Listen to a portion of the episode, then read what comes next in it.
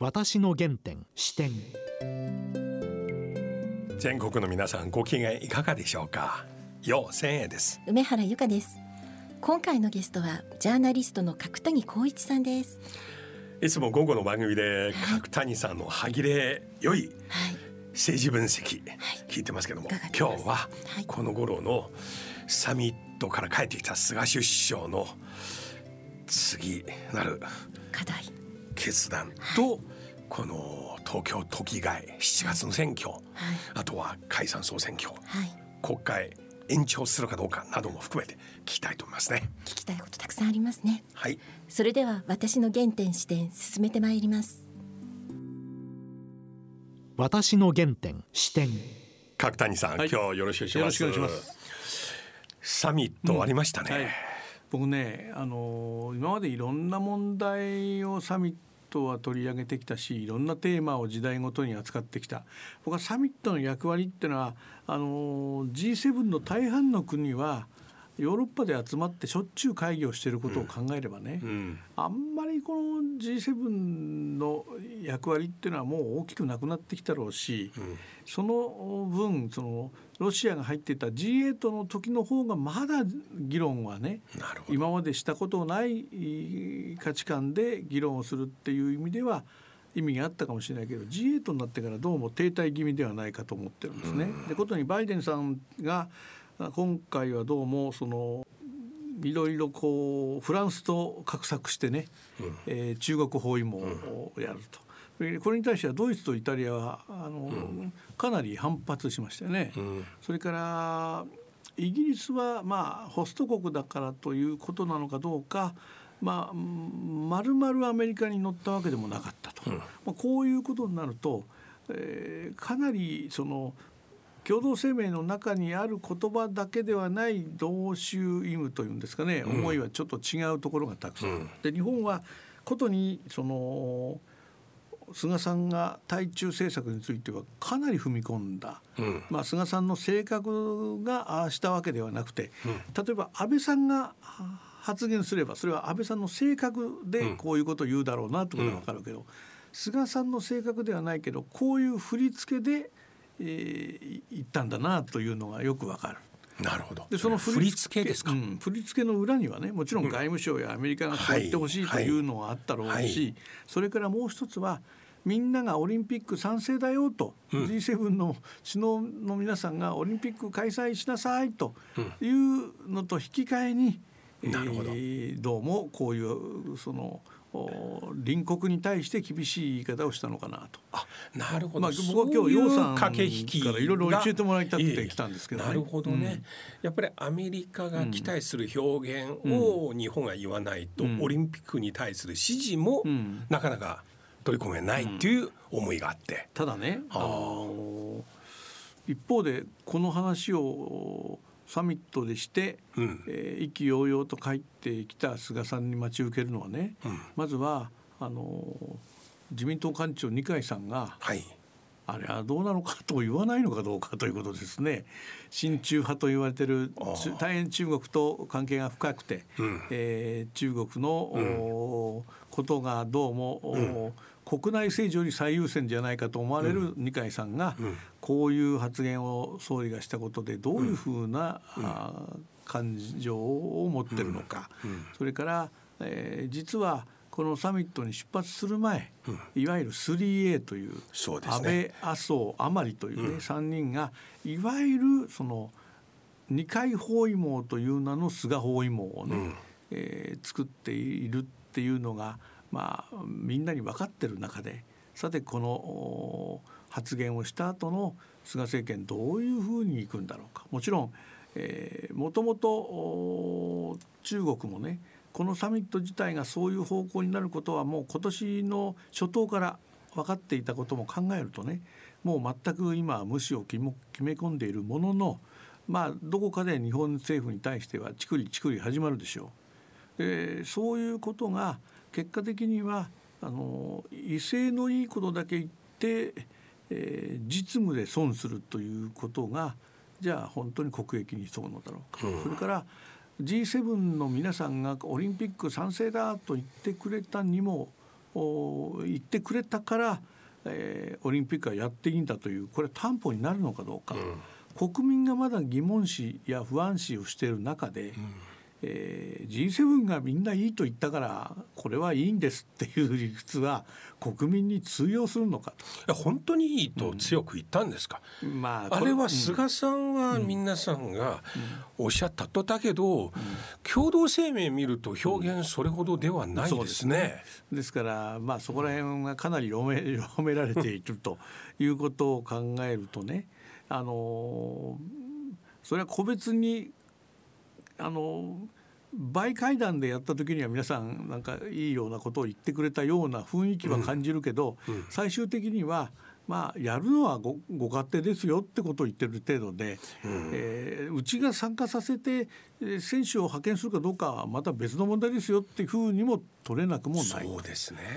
であのよくオリンピック関係者がねあの言うのはいや反対してる人たちもどうせ始まればみんな応援するじゃないかと。それで参加国が少なければメダルラッシュになって結果的には万々歳だとこう思ってる人たちがいると。で僕はある意味では反対してる人たちも始まれば応援する別にそれ悪いことじゃないですからね、うん、あの無視するのがいいっていうわけではなくて、うん、頑張ってる人は応援すればいいと。で別に日本が勝つ以外でも頑張ってる選手を応援するのは別に悪くないと、うん、だけど予選の段階でもう出ら出ら出ることをやめてる国もいくつもあると、うん、競技自体が成立しないことがある、うん、それから今やるかやらないかとかお客を入れるか入れないかとか、そんなことばっか話してますよね。だけど実際は僕一番大事なのは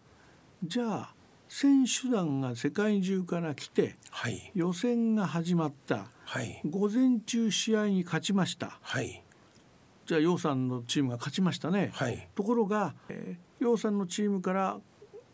どうもコロナの感染者が出たと、はい、または一緒に食事をしてたチームの関係者に感染者が出たと、はい、さあその時にこの選手はどうなるかっていうガイドラインはどうなってるのかと。そうですこれあんまりよく分かってませんね。密接接触者、はい。という範疇で、はい、あのチーム全体はもう試合から中退するんですね。うん、そうなんですね。そうするとボイコットまたは不戦敗という扱いになるんですね。うん、そうすると来て試合にも勝ったけれども、うん、もっと言えば何か記録も出したけれども、うん、だけどはいあなたは負けようと、いうことが起こり、起こるかもしれない、はい、つまりこんな時にアスリートやって楽しいだろうかって僕は思っちゃうんですよ。各国の首脳が当然菅さんの東京オリンピック支持してほしいというのはまあ支持するしか言わないですよ。はいはい、やめとけよとは言わないよねそこでね。問題はお宅のワクチン接種のスピードは、うん、お宅の毎日の感染者は、うん、特に開催地東京の感染者は、うん、ということがやはり重要だと彼ら分かってるよ。そう、ね,、いう状況なんかどうですか、今ワクチン接種。この大手町8割空きという状況続く中、もうすぐその年齢制限撤廃して、一気に若い人、特に一番動いてる人まで拡大すべきという声上がってますけど、そうしますかね？あのワクチンの接種に関してはね、ええ、あの個人の判断でと政府はずっと言い続けてるんですよ。え、だけど打ってないとあの今度はあの接種ワクチン接種証明書が出せませんよ、ね、ワクチンパスポートもらえないパスポートもらえない、そうすると行動も自由じゃなくなるんですね。飛行機乗れませんから、ね、そうですね、海外に入れない。でも、これは本人の自由で強制ではありませんよってことを言うんですね、うん、でも自由はなくなると、うん、これの整合性や説明は実はちゃんとないんですね、うん、でそう考えますとねあの年配の人たちがあの早めに打って安心する、うん、これは別に僕はいいことだと思ってます、うんうん、あの皆さんの判断で、はい、思い出してください。去年の暮れあたりはね、はい、あのワクチンが接種できても最初は副作用があるかもしれないから様子を見るっていう人たちが多かったんですよ。とどの国よりも多かったみたいよ。そうですよね、うん、ところがあのいざ始まれば、うん、まあ、遅かったこともあって、うん、それから世界各国で、まあ、接種が進んでたこともあって、でみんな殺到したわけですね。はい、で最初は予約が取れない取れないというけれども、はい、で自治体が悪いんだとかなんだってこう、はい、河野太郎大臣が言ったりしてました。だけど現実的にはあのやっぱり複雑な仕組みや、うん、それからわざわざ遠くまでうちに行かなくてもい。いんじゃないかという思いが年配の人たちにあって、うん、今大規模接種会場空きがあるんですね。うん、でその中でも若い人たちも含めた、うん、えー、65歳以下の人たちが自由にいい,、い、いですよっていう時にどうなるか、ここはねもっと混乱が逆に僕は始まる NHK の日曜討論やあと自民党のね、重鎮はすでにテレビでこの一点に今、集中してますよ、そうですね。どうするかと、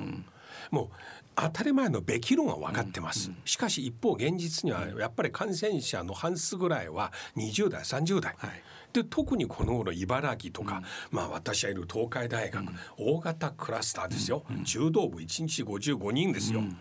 いやこれも日本最大級かと思ったら茨城のラグビー部また1日76人が出てきました。本当に今週のことですよ。これは、決断してほしいですね、ね、だけどこの国いつも検討という感じにもじみるんですけど、うん、もう本当に。だからね、まあ、そういう意味ではそのどうするかっていう決断ができないし、うん、それを憲法がないからだという理屈までその試験の制限ができないからあんまり決められないんだみたいなことを言うけれどもちょっと僕はそれは全く関係ないと思いますね。うん、あの感染者のあの数はね、うん、かなり例えば100人程度、うん、100人以下になると、この話はオリンピックの話は、もうおそらく自然な形、結果になるんですよ。ですからその話の前提の部分を、安心安全という言葉を、もう本当に壊れたレコーダーみたいに繰り返す以前にですね、角田に聞きたいんですけど、うん、この国まあかつて戦争時代いろいろことありましたけれども、うん、あれ決して戦争を美化しませんが、うん、しかし今日どうしてなんか決断できる人間なかなかいないね。至る所底辺から上まで会議、あるいは記録、あるいは前例マニュアル。いやもう本当にね、まあ、つまりどうしてそうだったこの国がその勢いがなくなったのはその経済でオーナー社長がいなくなったと 人事のように官僚は言うけれども、うん、いやいや政治家にもその自分であの志す人があまりいないんですよ。うん、あの政治家になってこれをやるっていうんじゃなくて政治家になるのが目的の人が増えてしまったことでやっぱり政治家に器がないだから僕ね党首討論見ててよく分かりましたよ。やっぱりねあの菅さんも立憲の枝野さんに対して、ねうん、やっぱり政治家としての器が小さいんですよ。うん、あの3分間の思い出話ね、うん、だからそう考えるとね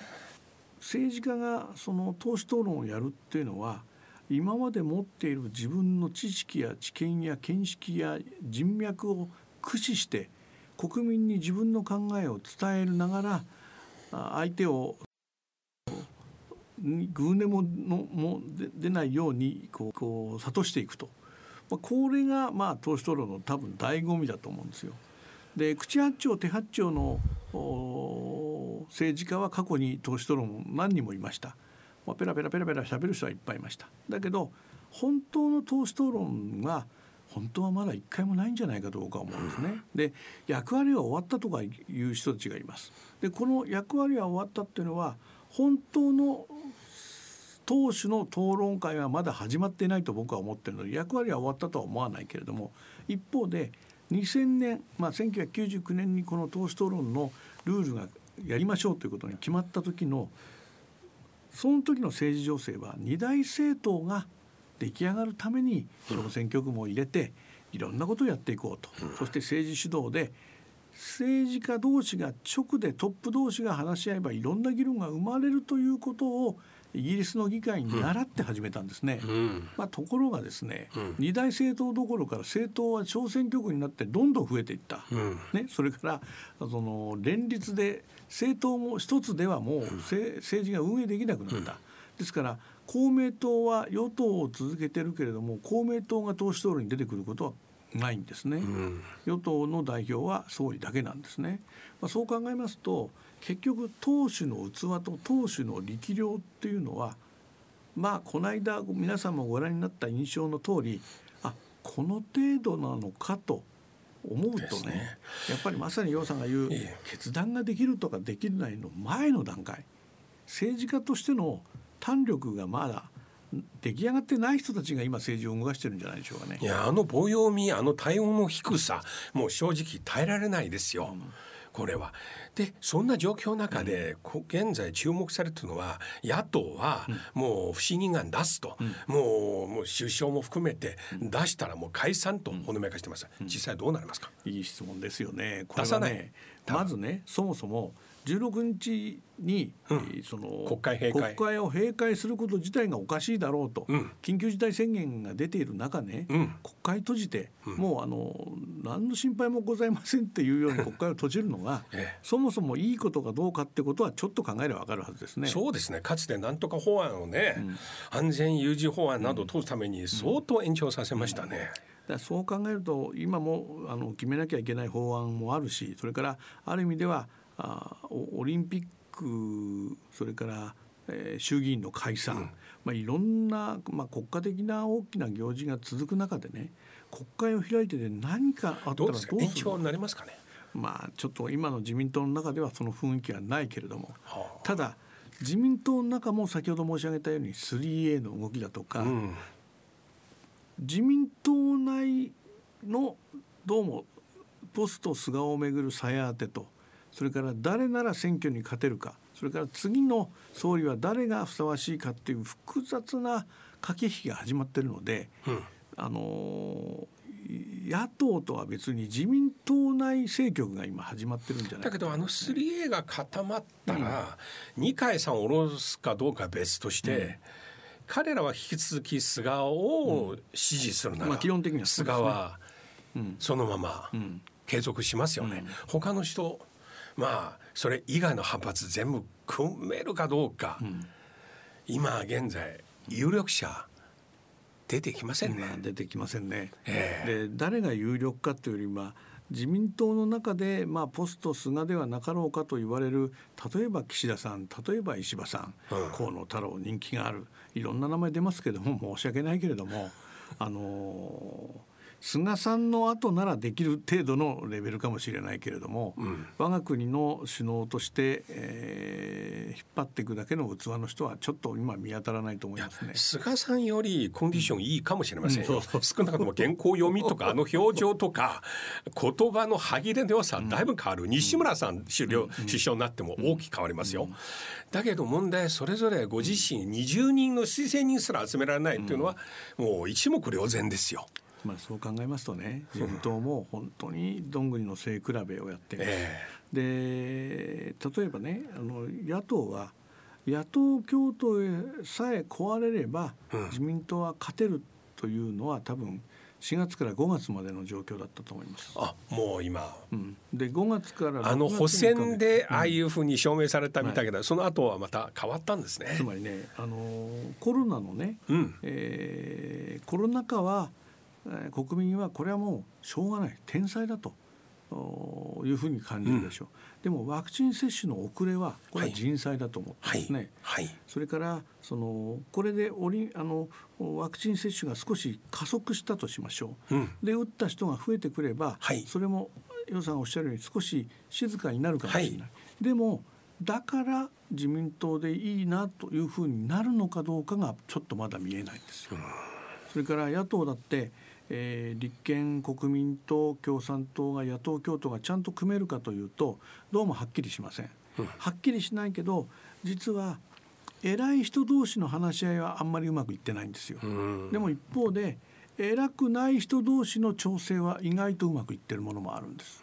ですからこれも蓋を開けてみなければわからないぐらい、隠密裏にうまくやってるところ。それからもう全然うまくいかなくなっちゃうところ。これは2種類出てくるでしょう、うん、ただ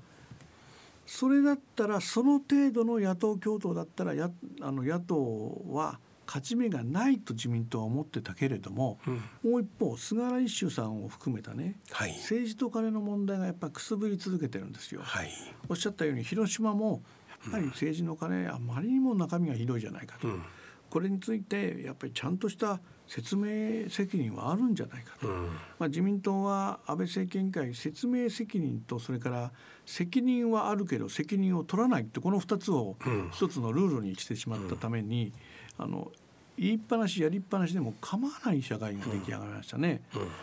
まあいろんなこう荒っぽいこう閣僚の発言があったりこのオリンピックへのお金のかけ方それからアベノマスクは一体どうしてああいうふうになったのか、謎が謎呼ぶような政策がこの1年半にどのくらいありましたかそうですね、GoTo トラベルは1兆円からの予算を組んでるんですよ。うん、あとマスクもね、マスクもね。でそこには必ず謎の業者っていうのがついてるんですね、うん。一体どうしてこの人たちにこの委託が行くのかっていう謎の業者がたくさんいます、謎の代理店。謎の代理店もいます。だから一種の大和文化みたいになってるの。結局ねあの俺の言うこと聞けば使ってやるっていう考えともう合致しちゃうんですよ台湾の大臣に日本の大臣も兼務してもらいたいぐらいでしょう。それは本当はね鑑みたら唐の時代日本の安倍の仲間を中中国の唐の王朝で文化芸術担当することまであったんですから。ね。本当そういうことですよ。えでもあの角谷さん、どうしてこの国さ有能な方いるにもかかわらず、最後政策決定過程に権限持つうん。方は、んだからグループの中で最もなんか 能力のないあるいは積まない方まあねになるんですかね,、それはね特にここ数年。ある意味ではその籠に乗る人担ぐ人って言葉があるけれども、うん。籠に乗る人はまあ何でも言うことを聞いて自分であんまりものを考えない人の方がやりやすいと。党の党の幹部たちはそう考えるでしょう、だけど官邸の機能がこれだけ強くなってる時に、党の考えだとか、そのそその総理大臣を操ろうとする人たちがいること自体がそもそもこの議議議員内閣制自体の、あの